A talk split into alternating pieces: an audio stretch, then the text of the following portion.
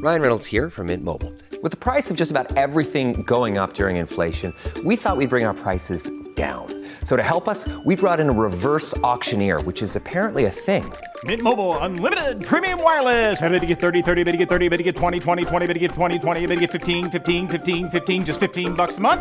So, Give it a try at mintmobile.com/switch. slash $45 up front for 3 months plus taxes and fees. Promo rate for new customers for limited time. Unlimited more than 40 gigabytes per month slows. Full terms at mintmobile.com. When you need mealtime inspiration, it's worth shopping Kroger, where you'll find over 30,000 mouthwatering choices that excite your inner foodie. And no matter what tasty choice you make, you'll enjoy our everyday low prices, plus extra ways to save, like digital coupons worth over $600 each week. You can also save up to $1 off per gallon at the pump with fuel points. More savings and more inspiring flavors make shopping Kroger worth it every time. Kroger, fresh for everyone. Fuel restrictions apply. Welcome to the New Books Network. Hello, and welcome back to New Books and Environmental Studies, a podcast channel on the New Books Network. I'm your host today, Brian Hamilton of Deerfield Academy, and I'm thrilled to be joined by the innovative historian Jo Guldi. She is Associate Professor of, of History at Southern Methodist University and the author of Roads to Power Britain Invents the Infrastructure State, and with David Armitage, The History Manifesto she is here now to tell us about her latest book, which comes out today from Yale University Press. It's called The Long Land War The Global Struggle for Occupancy Rights. And it is a wonder. Dr. Guldi, welcome to the show. Oh, Brian, I'm so thrilled to be here with you. Hello. Thanks for having me. Well, I, I, always worry about doing justice to a book, of course, on these things, but I, but this time I'm just going to preemptively just admit defeat. There's just too much going on in this book to be able to to be able to really only we're only going to scratch the surface here today. But but um, it's just such a wonder. I mean, it's it's big in scope, big in in size, but also like even just at the at, at the scale of like every four or five pages, there's something new and really fascinating happening, and we just won't won't be able to get into a lot of that here. But to start, I just love I'd, I think folks would really appreciate if you could sketch out for us kind of your path to the project, and you say some things about that in the book's introduction, where we meet you as a youthful environmentalist and some what I found deeply relatable anecdotes. Um, and uh, so, could you just say for us, you know, how, how some of your formative interactions with landscape and and just the idea of landscape even began the journey that would end with you writing this book? Uh, thanks, thanks, Brian. So I'm I'm someone who has written about land and the experience of land in lots of ways that aren't necessarily classified as environmental history. My first book was on roads. I have a collection of essays on the spatial turn that are, you know, about philosophical and even religious ideas about where the sacred is in the landscape. Um, but as I was writing this book, I mean, this is really my attempt to give a history of where we are in relationship to this planet and the politics of where we are with land. Hence the title, The Long Land War. Uh, listeners, it'll be revealed. What is that war? I have a very specific war in mind. Maybe the most polit- important political conflict of the last century that you have never heard of. Uh, but I got I got started on this path as um, uh, probably when I was a ten year old. I was ten, um, uh, Congre- Congress was starting to hear testimony. They had been collecting testimony about about global warming for at least at least 20 years at that point. But we had in 1989 the first congressional testimony that made it abundantly clear that human caused climate change was on a track that required political intervention. So I heard about that when I was 10 in a public school in Texas. Now, in a very religious part of the country, but a part of the country that believed in science. I grew up in an engineering company town on the Silicon Prairie. So people went to church, they believed in God, but they also studied evolution and they listened to science and they wanted their children to listen to science. So we had excellent science teachers all the way through.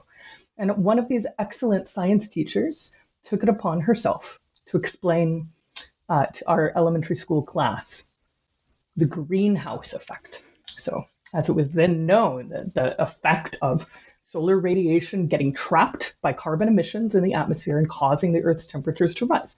Now, that is, of course, the single most pressing political issue of our time today. But I remember thinking at the age of 10, oh my gosh, this yeah. sounds really serious. And if the adults don't solve this by the time I'm grown up, everyone my age is going to have to pitch in. I guess I should really pay attention. No, I filed that away, and it was it wasn't a major part of my education. It wasn't a major part of my education as a humanist, somebody who studied literature and geography and history and architecture. I I was looking. I was looking for people who could tell me about this future where we would have to talk about the politics of climate change. And I, I you know, honestly, I, I studied under many great masters but uh, the the course of trying to learn about politics and nations, institutions, government that I was on didn't have a lot of room in the 1990s and the early 2000s for discussions of climate change. Now that may be changing now. I hope that it is. Um, but I, I, I it, by the end of that experience, I had a lot of questions. Uh, so that's that's uh, that's where my book starts in the at the age of 10 in the elementary school classroom, thinking about thinking about the Earth getting warmer and experiencing existential dread and not knowing what to do about it. That's great. Well, let's let's let's jump into the mechanics of the book then a, a bit, and you know, to, to, really how you made this, as you say, kind of invisible war visible to us, and suddenly become maybe you know, I think you'll convince some readers that it is the war to think about in, in the last you know 140 years here. The terms you use that do the most work to to get this um, to make make this visible are occupancy and eviction. And could you explain to us, you know, why these two concepts are so helpful for seeing links between disparate histories we don't usually put together? Yeah, yeah. Thank you, thank you. I, you know, I've done some writing about long-termism, about how how we learn from history to think about the long term, and uh, I, I have some very specific angles in mind there. In particular, the kind of work that I'm doing in this book of taking a single theme and using a very long term of history to understand when there was a discontinuity in time. So I'm not interested in the longue durée as a source for telling another meta narrative about the greatness of the white race or Christendom or North America or anything like that. I'm, I'm, I'm interested in examining one category at a time over a very long period of time in order to understand what is different recently. So I, in the introduction, I take off with the terms occupancy and eviction. And I set them up as, as the keys to understanding economic inequality. If you look at the very long, longest history of, of human experience, there have been the people who held on to place and the people who were displaced. And we can we can take that story and make it as long as you want, I begin with stories about Babylonian evictions of the Jews, medieval evictions of Jews and Muslims, the enclosure, the enclosure of the European peasant commons, the evictions and displacements associated with settler colonialism, and the European empire in the 19th century, up to slum clearance and urban evictions in the 20th century. And there's, of course, an environmental story and one that's ongoing, the story that Mike Davis told us in Planet of Slums from 1960 to 1980, 28.4 million people were displaced in Brazil alone by the conversion of smallholder plots to industrial scale farms. And another 20 million people were displaced by industrial agriculture in the same time period in India. The large scale farms uh, also rope this into an environmental story because not only are individuals being displaced, but the large scale farms don't hold carbon into the ground, it goes into the air. And the people, meanwhile, go to cities without sewerage and water, running water. They're moving from a low energy lifestyle to a high energy consuming lifestyle, and they're displaced, which means they've lost a lot of their community ties and a lot of their politi- political power. And then and then you can bring that story of eviction and displacement up to date with the mortgage and eviction crises of 2008 to 10, which are global. They're global ongoing, part of a global ongoing land grab characterized by higher rents and land prices, which are making which is making life unaffordable for uh, the global masses. You know, both both in developed nations like the United States and Canada, also in in the UK and Europe, but it, the same experience is being seen around the world, across the cities of of India and Africa. So we're looking at something like a long-term tragedy, and the t- ties and complications are only possible to understand by looking at this theme of eviction, this long saga of displacement. And what I what I set out to prove in the introduction is that that story has been going for a long time. It's been around for a long time, but there is one major point of punctuation. And that is a point that takes off in 1881, which is the date of the first modern rent control and land reform. What do I mean by land reform? I mean land redistribution. I mean a government charged with undoing the wrongs of the past by redistributing land, reparations and land. Where did this happen? This happened in Ireland. Irish historians are all nodding. They know all about it. the Irish historians haven't ta- talked to the rest of you about how important this is. It was news to some me. time. Yeah. Um, so, so the, the the land reform of 1881 is crucial because if you start looking at the land reforms and redistributions of the 20th century, they're usually talked about in the context of, of the Cold War, of communism versus capitalism. So the, the Russian land reform, the Russian redistribution of land, the Chinese redistribution of land loom large.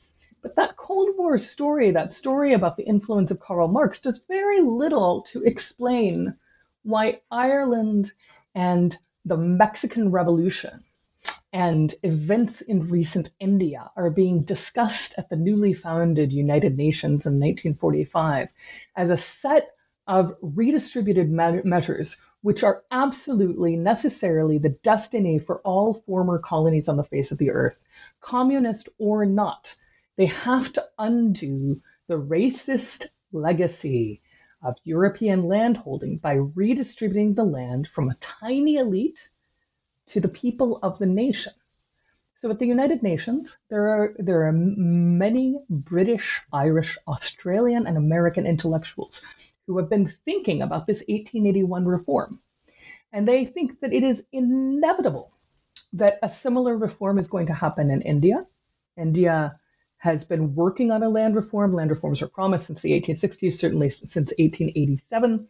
Um, uh, but they also think that that similar land reforms are overdue in most of Latin America, Asia, and Africa. And indeed, that is what comes to pass. So you could tell that story uh, through the influence of the United States, through the United States and Russia.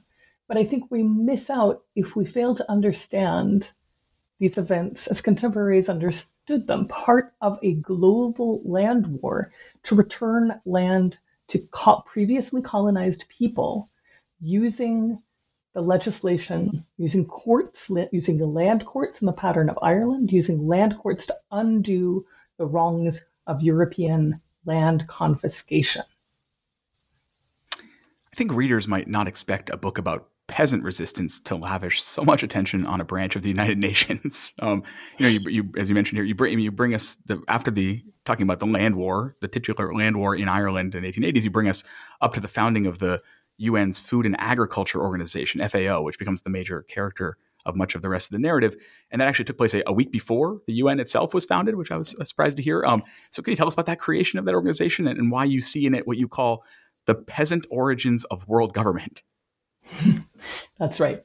So the FAO, the FAO is not the branch of the United Nations that most Americans think of when they hear United Nations. We're much more familiar with UNESCO or the mm-hmm. Refugee Project or you know or or the World Health Organization. But but the FAO is, as you point out, the most the most ancient branch of the United Nations, in, which tells us something. It tells us that in 1945, the work of the FAO, the FAO, rhymes with cow. its motto is Fiat Panis, let there be bread. The work of the FAO was considered absolutely urgent, totally urgent, both for averting famines like the ongoing famine that was going, on the ongoing famine in India, uh, and for uh, beginning the peaceful process of redistributing land to correct European empire. Uh, and it was if you look at the writing that's coming out of the FAO and the founders in the 1940s and 1950s, it's abundantly clear that they see their work on this kind of world systems level, reversing past sense. So, take, for example, John Boyd Orr, the founding director general, who is fresh off of getting a Nobel Prize for his work in founding the FAO and his work in international nutrition. Uh, in 1953, he publishes his manifesto for what development should look like and it's called The White Man's Dilemma. It's clearly an answer to Kipling's White Man's Burden. But Orr is making clear that he thinks that the white man's dilemma is greed or land redistribution. And if the answer is greed, then the land redistribution will just be kicked down, kicked down the, the road, and the world will have to do with deal with the legacies of racism, hatred, and impoverishment decades to come. Seems mighty prescient.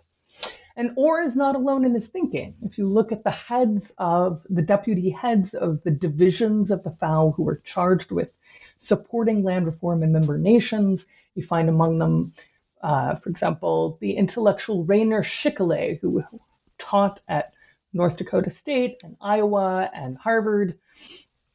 But he's he's he's at this point the new head of the Land and Water Division, and he writes several important textbooks in which he sets forth his theory of the peasant as a new leader in world history. So in my book, I, I, I, make clear what these men are responding to. And what they're responding to is peasant action from below and working class action below, which is simultaneously rural and urban in retrospect, historians tended to talk about the, the urban life of these episodes and the rural life on different pages, but it, it makes much more sense if you draw them together.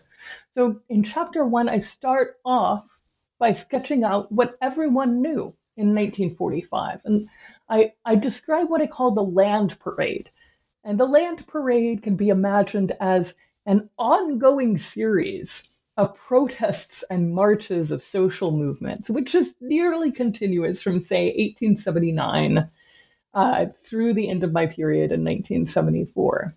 Peasants who have organized around speakers who were talking about the necessity of redistribution of land, peasants who were showing up, who were sometimes counting how many people were evicted locally by foreign landlords who own the natural resources, peasants who are doing their own calculations and numbers, peasants who are allied to make sure that the the, the rent control and the land court established by Great Britain in Ireland is working appropriately. My land parade starts off in Ireland in 1879, leading up to the land reforms of 1881. I pick it up again in London in 1945 as uh, GIs returning to the war and wind up squatting in abandoned buildings because there's a housing shortage and they're protesting and marching in the streets of London, de- demanding homes fit for heroes. The government made good on its prom- promises. I see it again uh, in India, India in the 1920s, as Gandhi is leading the future leaders of India uh, on a series of rent strikes in Champaran. These are the rent strikes are the initiative that will culminate in the much more famous Salt March. But it all starts in rent politics, land politics, walking through the fields and talking about how much tenants pay, self-consciously patterned after the Irish example.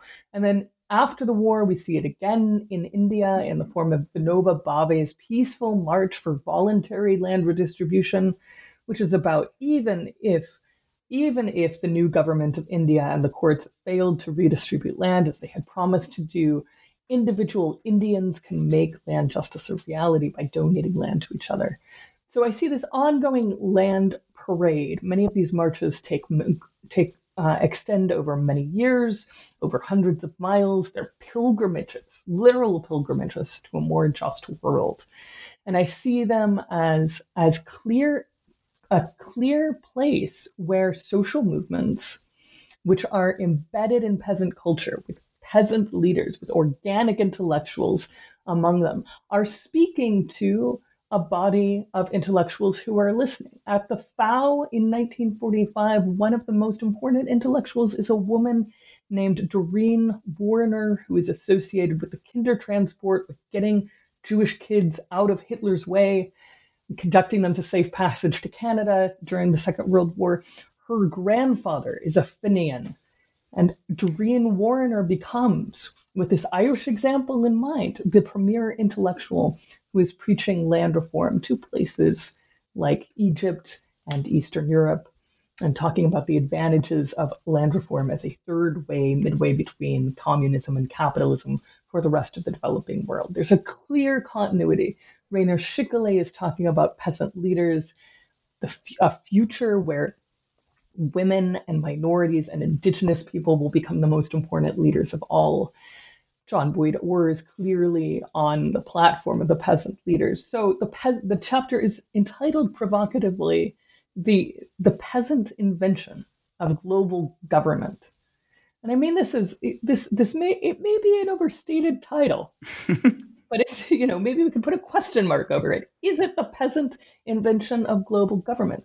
I, I meant this in a way as a correction to um, to the, a history of r- writing about the institutions of global governance at the United Nations, League of Nations, and the World Bank, uh, which which assumes from the get-go that this is a world of rarefied elites and experts.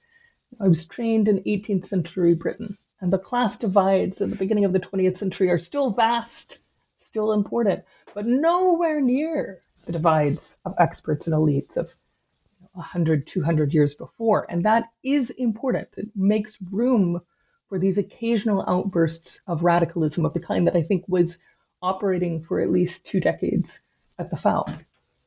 Thanks. And in this section of the book, you also, I mean, I think it's well known how Western elites and experts are howling about overpopulation around the world when they're talking about development in this period. And and one thing, you know, I think about Paul Ehrlich in Mumbai, but one of the things that I am ashamed to not know was that Indian economists are themselves responding to these to these these fears. Um, and you and you really you do great work with that. Can you tell us a bit about about how they push back?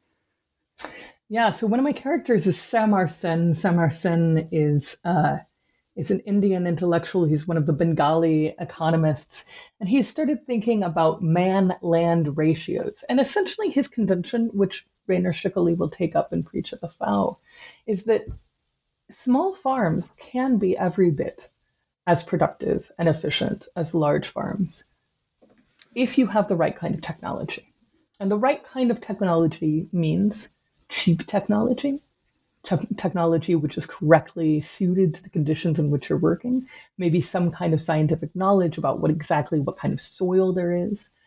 So the FAO sets up, Samar Sen is the person who gives uh, Norris Dodd, second director general of the FAO, his, these ideas about what will eventually become known as appropriate technology. It's not known as appropriate technology yet. It's just known as as as know-how tools and know-how. And so there's, you know, there's briefly a moment of consideration about whether the FAO should be the distributor of buckets and hose all over the world to small farmers, because it's inevitable that we're going to have a small farmer world. Um, uh, and they decide that they're going to become the distributors of pamphlets and of paper, of know-how and show-how versus instead of actual tools and buckets. And the idea here is that one of the magical things about the small farm is that it can become a miniature site of industry. So the small farmer who does very well might decide to specialize in making buckets for his fellow farmers. And then soon enough, you'll have a miniature factory, which could, become a larger factory. So there are instances of this happening, and people at the FAO were gathering these examples. Uh, but they, it's really clear if you look at them that they are that Norris Dodd and Rainer Schickele are are they're interfacing with post-colonial intellectuals on purpose, right? This is not the story that we hear if you t- if you look at um, you know if you look at high diplomacy of India. You know, India is in, in the position of being coerced at this moment into uh, a lot of different relationships with the United States. Um, and Russia. And this is obviously not what happens with the Rockefeller and Ford later on and the improved varieties of rice, uh, which are touched on as well. But there is this moment at the FAO when the FAO is trying to listen to post colonial ideas about what would actually enrich peasants, systems of land, systems of economics and technology that would enrich peasants, but don't necessarily require full out birth control. Many of these post colonial intellectuals believe that a higher man land ratio can be more productive, more people on the farm, on a small piece of farm, farmland with enough tools.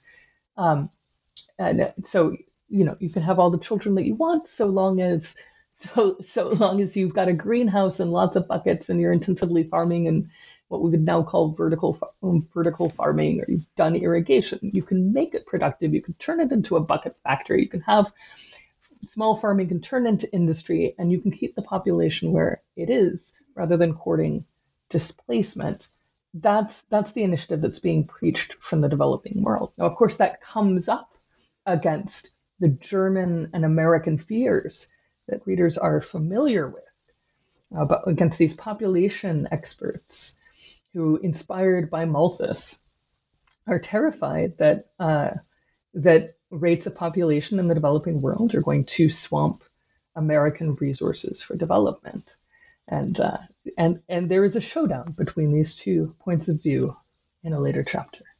I want to loop back there because what you said about you know the FAO may have may have wanted to send hose and buckets around the world, but they didn't have the resources to do that, and so they turned, as you say, or as, as you memorably call it in the book, they turned to uh, utopian paper. Um, and you don't treat it as a quick kind of wah wah, like oops, would have been nice. Um, you really you dwell there for quite a time, a while, and, and and I wonder why you find the organization's publications, which became the kind of major kind of output, and the people who wrote them so interesting. And, and I hope you could also help us share how this paper trail leads you to the great economist Elinor Ostrom. Thank you for asking this question. So, you know, one of the one of the one of the questions that was burning in my heart as somebody trained in 18th century European history, Written, I wrote a first book on the making of modern bureaucracy in 18th century Britain. Um, one of the things that I, you know, I really was was really sort of burning a hole in my my heart or my brain um, as I was looking for a second project, you know, I was I was I was exploring the longue durée and the way that many of us do. History professors uh, like you, Brian, like me, often teach in a survey hundreds of years beyond their specialization. So I teach a history of capitalism course. It starts in 1350 and goes to the present. And in the in, in this course, you know, I found myself reading the great hits of modern development history. Um, why why is part of the world still so poor in the 20th century? So people like Matthew Connelly and Sam Moyn, Mark Mazower. So I was reading these reading these wonderful studies and you know um, other great studies that have come out recently, uh, and asking myself, you know, what is new here? Because much of the way that we talk about bureaucracy and development in the 20th century uses a vocabulary from Foucault to understand what's new about bureaucracy and government governance from afar. And we use that same same vocabulary if we're talking about the 18th century, you're talking about the 19th century. We talk about abstraction and assortment and sometimes expertise. We talk about categorizing and dividing up people. Now, all of that is surely right. Now, I, you know, the simple version is that at some point in early modern Europe, many European governments began to use these new practices of scientific understanding of assortment and abstraction to govern their populations. And they, then that intensified over the history of the world. And now we do it even more. But I, I, as a historian from the 18th century visiting the 20th century, I find myself asking again and again, but why is it different in the 20th century? Is it just that there's more paper? And if it's more paper, then that's, you know, that is interesting. What happens when you get so much paper that only a computer can read it?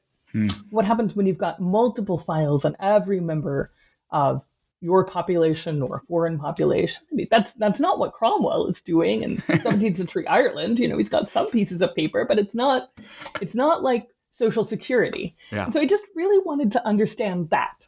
And so, you know, so that takes my that question t- means meant that my my story about peasants and peasant economics uh, took a turn into paper, a really hardcore turn into the technologies that made the FAO work or were imagined to maybe make the FAO an aid to peasants.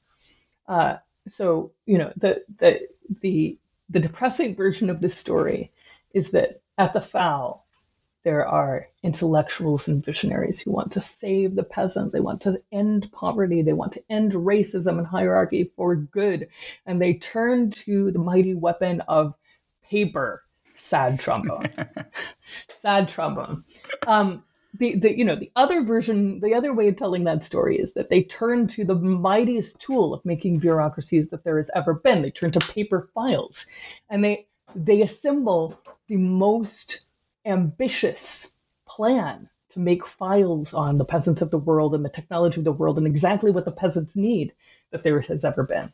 And that takes that takes three forms. One of those forms is the modern is the seed catalog, a list of all of the all of the nurseries and growers who are who are producing and storing and selling seeds around the world with the idea that if a particularly productive version of rice or cotton has been tried out anywhere in the tropical belt around the globe, maybe it would grow somewhere else in the tropical belt around the globe. So you can think about exchanges running from Madagascar to Thailand. Uh, and a, a, a, second technology is the map, the map, of, especially the map of soils. And this is a technology that has been misunderstood, you know, misunderstood again, partially by way of Foucault. These, these maps that the United Nations has put out was putting out have been understood as a kind of imperial, grandiose vision of controlling and ordering the world. In the context in which they're produced, I'm pretty sure that they are being looked to by the experts at the FAO as, as a tool for helping member governments to redistribute land to peasants, redistribute land that had been seized hundreds of years ago by, by European settlers, seizing that land by the government uh, often with compensation, and then redistributing that land to native peoples to create a nation of smallholders, a nation characterized by economic opportunity, where every Indian has a small plot of soil and can start growing things and maybe one day have a bucket factory. In order to do that well, you need to know what the soils are. Because if I, Brian, if I want to set you up on your own on your own farm and you're going to be growing rice and one day have a bucket factory, if I give you a piece of land that's entirely made out of sand and I give your brother a piece of land that's nice loam and they're exactly the same size, you're going to have a problem. so the the only intelligent way to, to to to administer that kind of land redistribution is by first mapping the soil. So this is geology has been around since the 18th century. It only got better. Land surveying is a big part of every land redistribution from the late late 19th century through most of the 20th century. So the World Map of Soils is the name of this joint UNESCO FAO project to map all of those soils to make sure that land redistribution will work. It takes forever to get started. They're talking about how they need it in 1945. They they don't the, the last map is finally published in 1978. It's mostly too late by the time the map gets out. Is that the FAO's fault? Well, they did the best they could took a long time to make that map. I, I mean, it's maybe it's not a case of imperial ambition so much as it's about ambitions exceeding the expertise hmm. of the technologists who have made them. So that's that's two. We've got the seed catalogs and the maps. The third technology is the bibliography. And this is maybe the most challenging. Bibliography. Bibliography. I still picture a nice lady in the school library with a bun.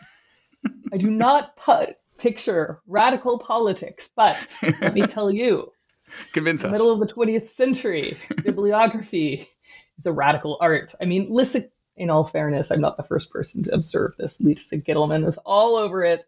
She understands, but but if you go into the United Nations archives with Lisa Gitelman as your guide, or Lisa Lisa Gitelman on your mind, then you will find that indeed there are amazing bibliographies of all of the information about land tenure and all of the information about getting rid of your landlord and small farmers and small farms and how to make them productive and why you don't have to forcibly limit population, why population can be productive. And and of course everything else, how to grow fish, how to grow palm trees, uh, improved varieties of rice. The FAO sets off to collect all of this information with the idea that the FAO is going to be a master library for all of all for every ministry of agriculture everywhere in the world.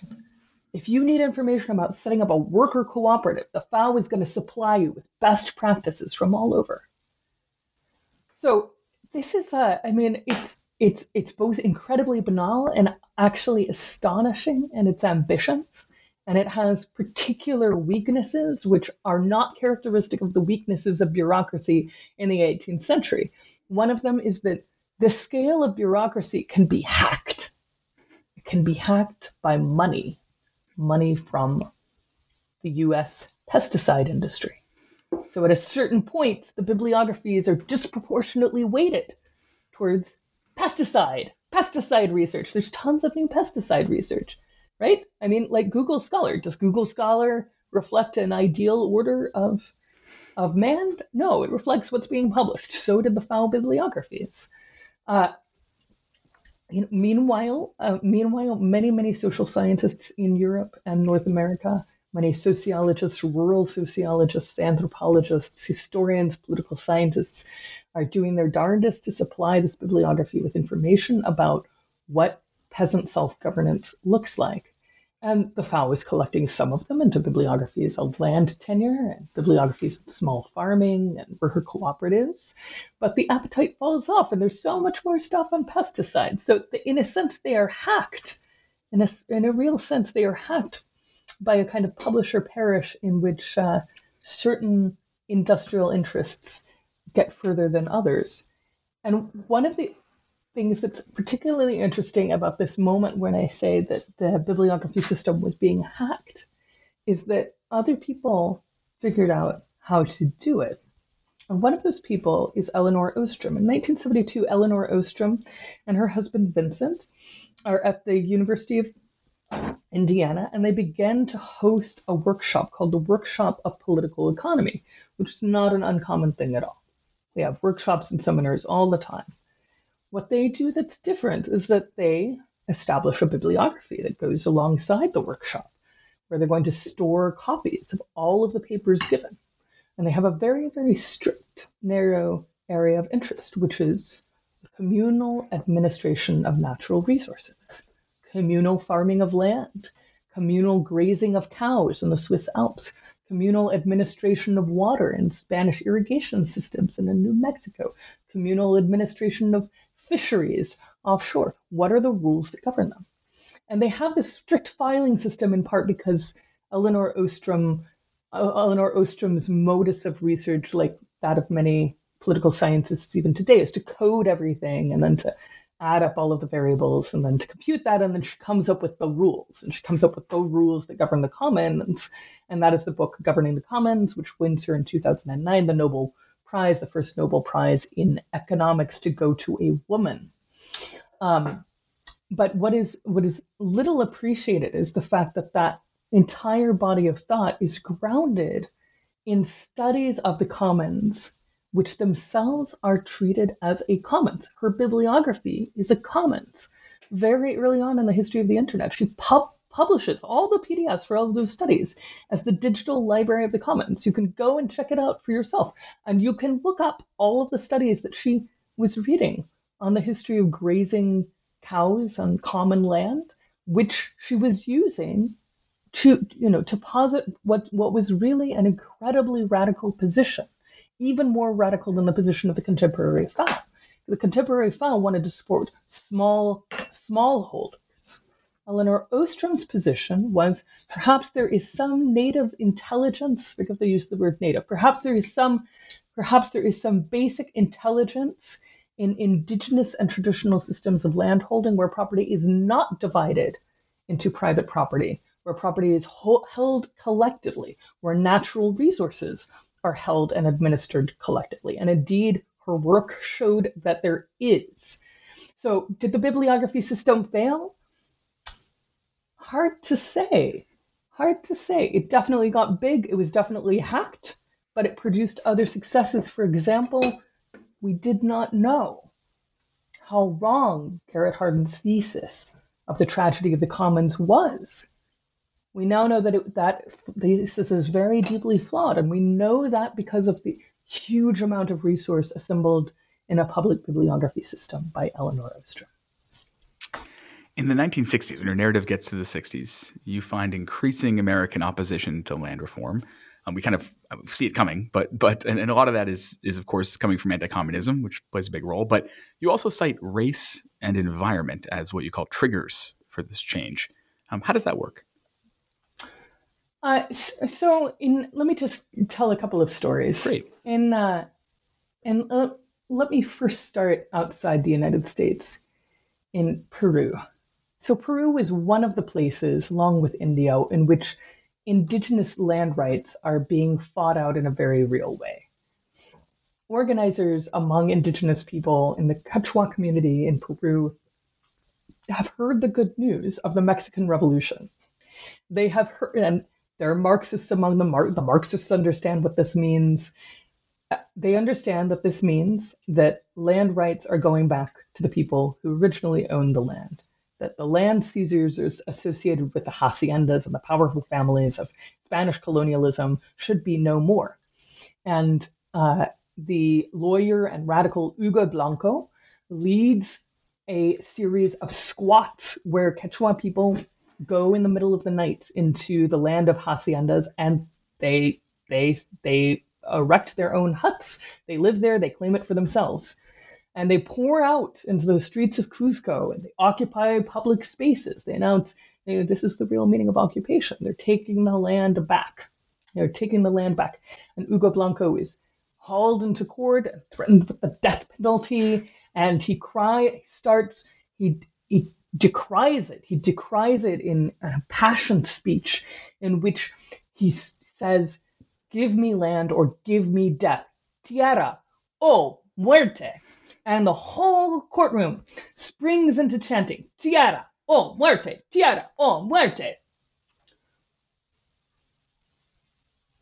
Four years later, in New Mexico, there are Latinos who know that their ancestors were landholders under Spanish Empire and under Mexico, and that their their land rights were protected, and that uh, in various treaties with Mexico when New Mexico became part of the United States. But the local white sheriff and his cronies have allowed people to seize their land, to move fence posts, to grab their cattle, and they are sick of it. They go and talk to the sheriff, they don't get listened to. And so they've been organizing. And in 1967, there is a gunfight. They kidnap the sheriff they, they exchange gunfire with federal troops, and uh, the walls of the community are covered with the slogan Tierra o muerte. Now, Latin American historians have attributed the slogan to the slogan of the Liberal Party in Mexico, Tierra y Libertad, the slogan of the, of the Mexican Revolution. But it is not that, it is Peruvian. And this is important because what it tells us is that there is a global audience for the indigenous people struggles in Peru. And this makes a lot of sense because there are contemporary marches for Hugo Blanco and the Quechua people in London. The London squatters know about Tierra o Muerte. so the Latinos know, but they're not the only people. So it's it I take it as significant, and so this is a this is a this is a historical argument um, based more around around timing than a paper trail, but I take it as significant that it's within two years of Tierra Amarillo, New Mexico, that we see the eruption of land rights movements in the African American community and the indigenous community in North America. In 1969, James Forman, a former leader of the Student Nonviolent Coordinating Committee, SNCC, issues a black manifesto where he calls for uh, $200 million in federal payments to reverse the loss of farmland by blacks. In 1969 to 1971, indigenous North Americans and their supporters occupy Alcatraz Island. They squat on the island to claim, to reassert the indigenous presence. This is all native land. We too deserve reparations. Uh, so, so there's an eruption of this same politics. I mean, in a sense, land redistribution politics. These claims were already here, right? It was it was Irish Americans who were funding the original land war in Ireland. it was a, Irish Americans from Chicago and Providence sending back money to Dublin that funded all of those rent strikes quite literally, and they were being documented blow by blow in the papers of New York and Chicago.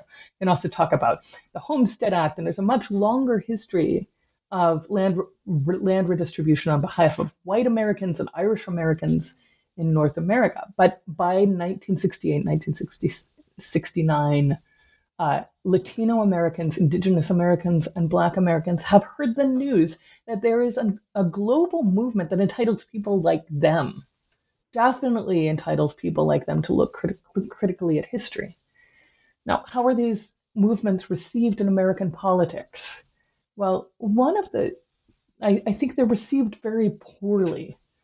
Um, and and to understand that, you know, I, I wish I had more time to go into this because the American the American case is so important. But I noticed that part of the language of econ- development economics of the time is the language of a crisis of rising expectations. This is how conservatives see land reform movements around the, the globe. Uh, peasants are getting a little bit more money, a little bit more power, and now they want everything. The images of a toddler who who wants who wants something shiny and doesn't know when to stop. So that same logic is, I think, more or less the the reaction of American polit- the American public to these to these worthy worthy arguments about reparations and land for people of color. Uh, crisis of rising expectations. You get the sense, reading political debates at the time, that the Clean Air and Water Acts the land use legislation that Reagan is behind, all of this, they have a lot of supporters.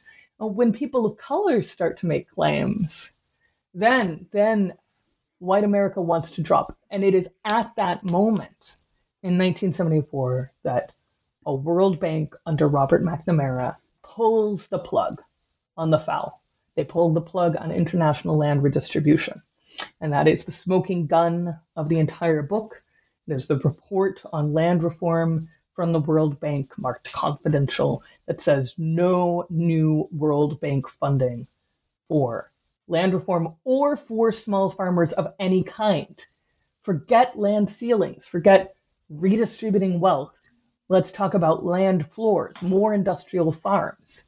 It's such, you know, if you look at it in context, in 1972 alone, there are there are big surveys of the political science and social science at the time that say small farms have everything going for them. McNamara isn't listening to them. The World Bank is not listening to them. The World Bank is having a, a vicious reaction in the other direction. And I think these questions of, yes, the environment, but more importantly, the race issue, help to explain this violent counter reaction on behalf, on behalf of an American led World Bank, which has had so many consequences on an international level. You call this the assassination of land reform, but it is not where you end your book. You spend not, not there's not just a chapter at the end about hope. There's there's an entire quarter of the book that remains um, about land reform after elites and national governments and international institutions walk away from it, and and how these reform movements carry on or reinvent themselves. And so many so many really fascinating inspiring stories. And and of course now when i finish the book i look around and you see it everywhere still right? Hashtag long land war all around us. Um, but but i wonder if you'd share a couple of, of your favorite stories from this part of the book. Yeah thanks brian. Yeah um uh, you know one of the chapters is about participatory mapping. Participatory mapping is something that i've published about in the past.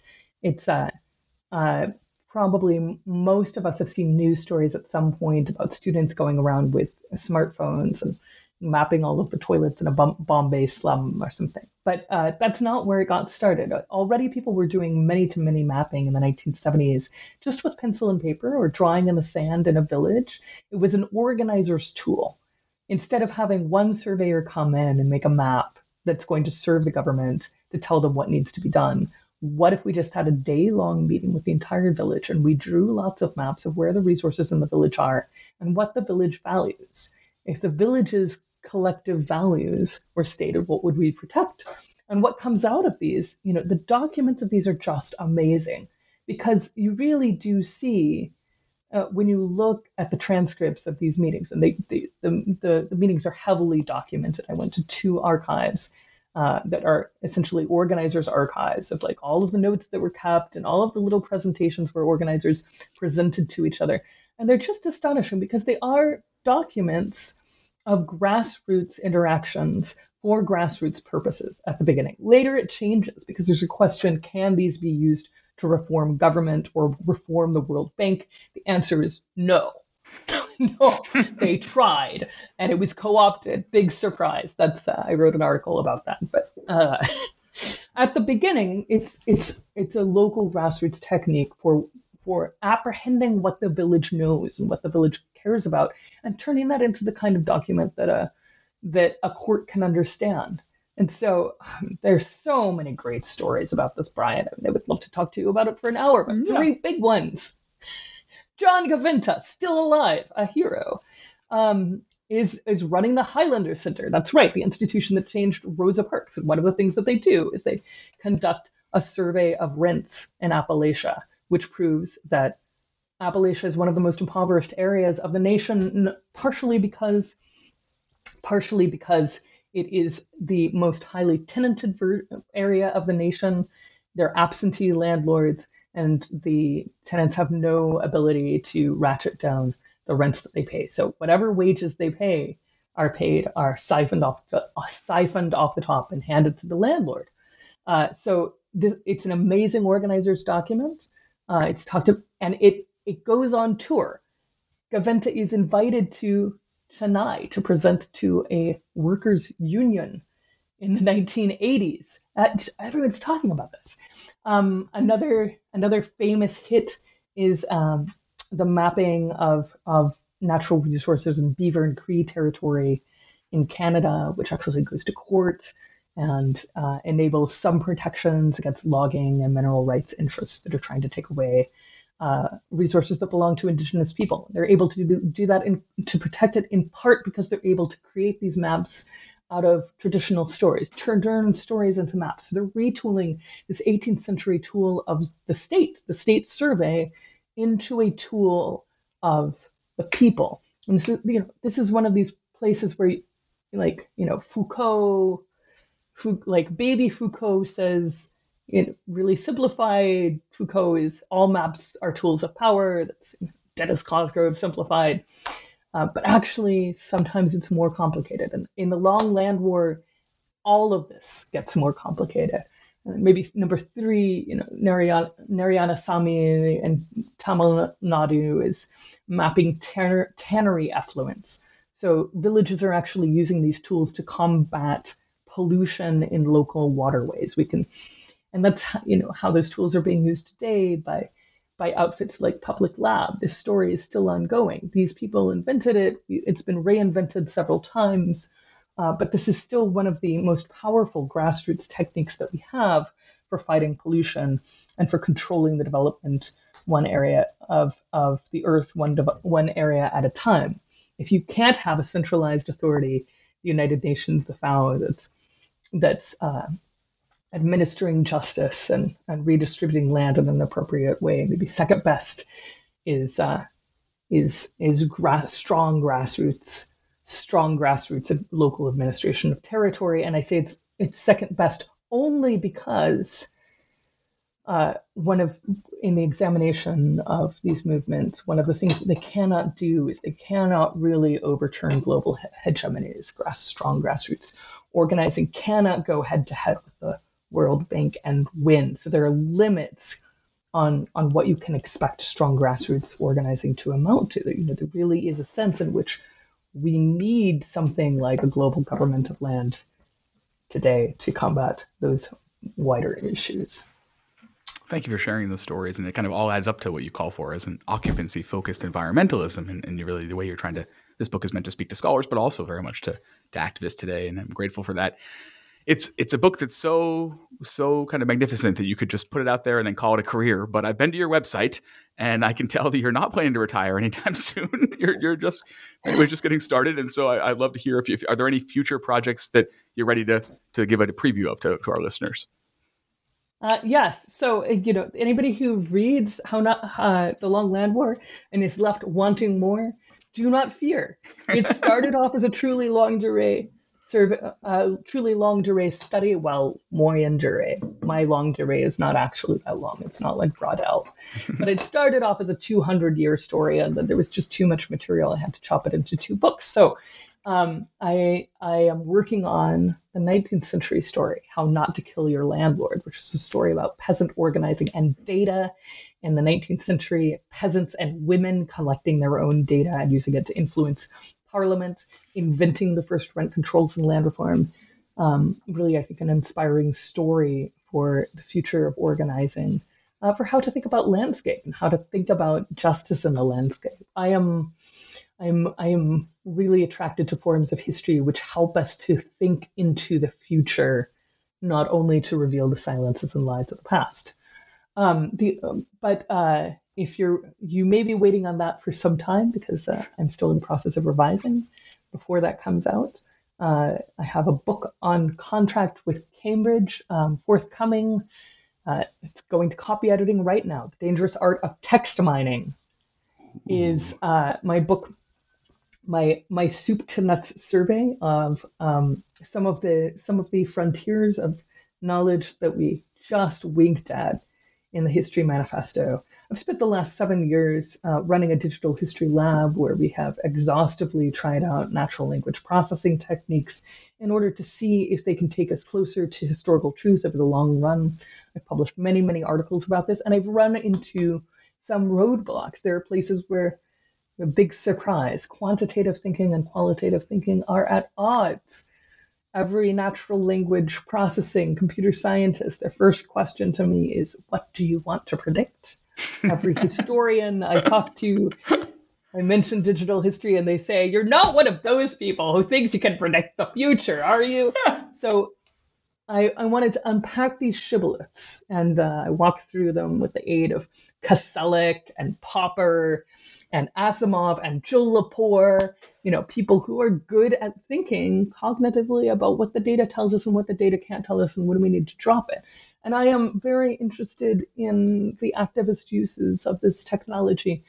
Um, so I, I, in the very last chapter, I advanced something called auditing, auditing instead of critique great advantage of these text mining tools is that they can be automated.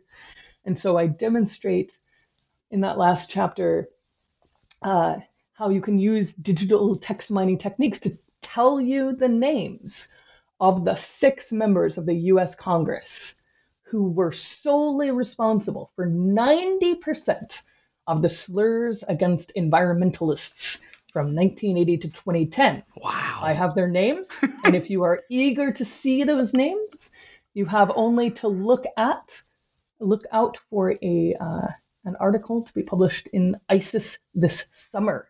Ooh. Look out for it, or you can look for the abbreviated version of the idea from critique to audit, which just came out in the U Chicago journal Know, a journal in the formation of knowledge. That's K N O W, Know. Uh, so so watch out for it. Text mining is auditing. Wonderful, wonderful, everything, and and the prequel. Wait, this is all sounds this all sounds great. Well, the book again is "The Long Land War: The Global Struggle for Occupancy Rights." Its author is, and my guest has been Jo Guldi. Its publisher is Yale, and it comes out today. So what are you waiting for? Go go get your copy now. Thank you, Jo, so much for your time and for this magnificent book. Thank you, Brian. I really enjoyed talking to you. Have a great day.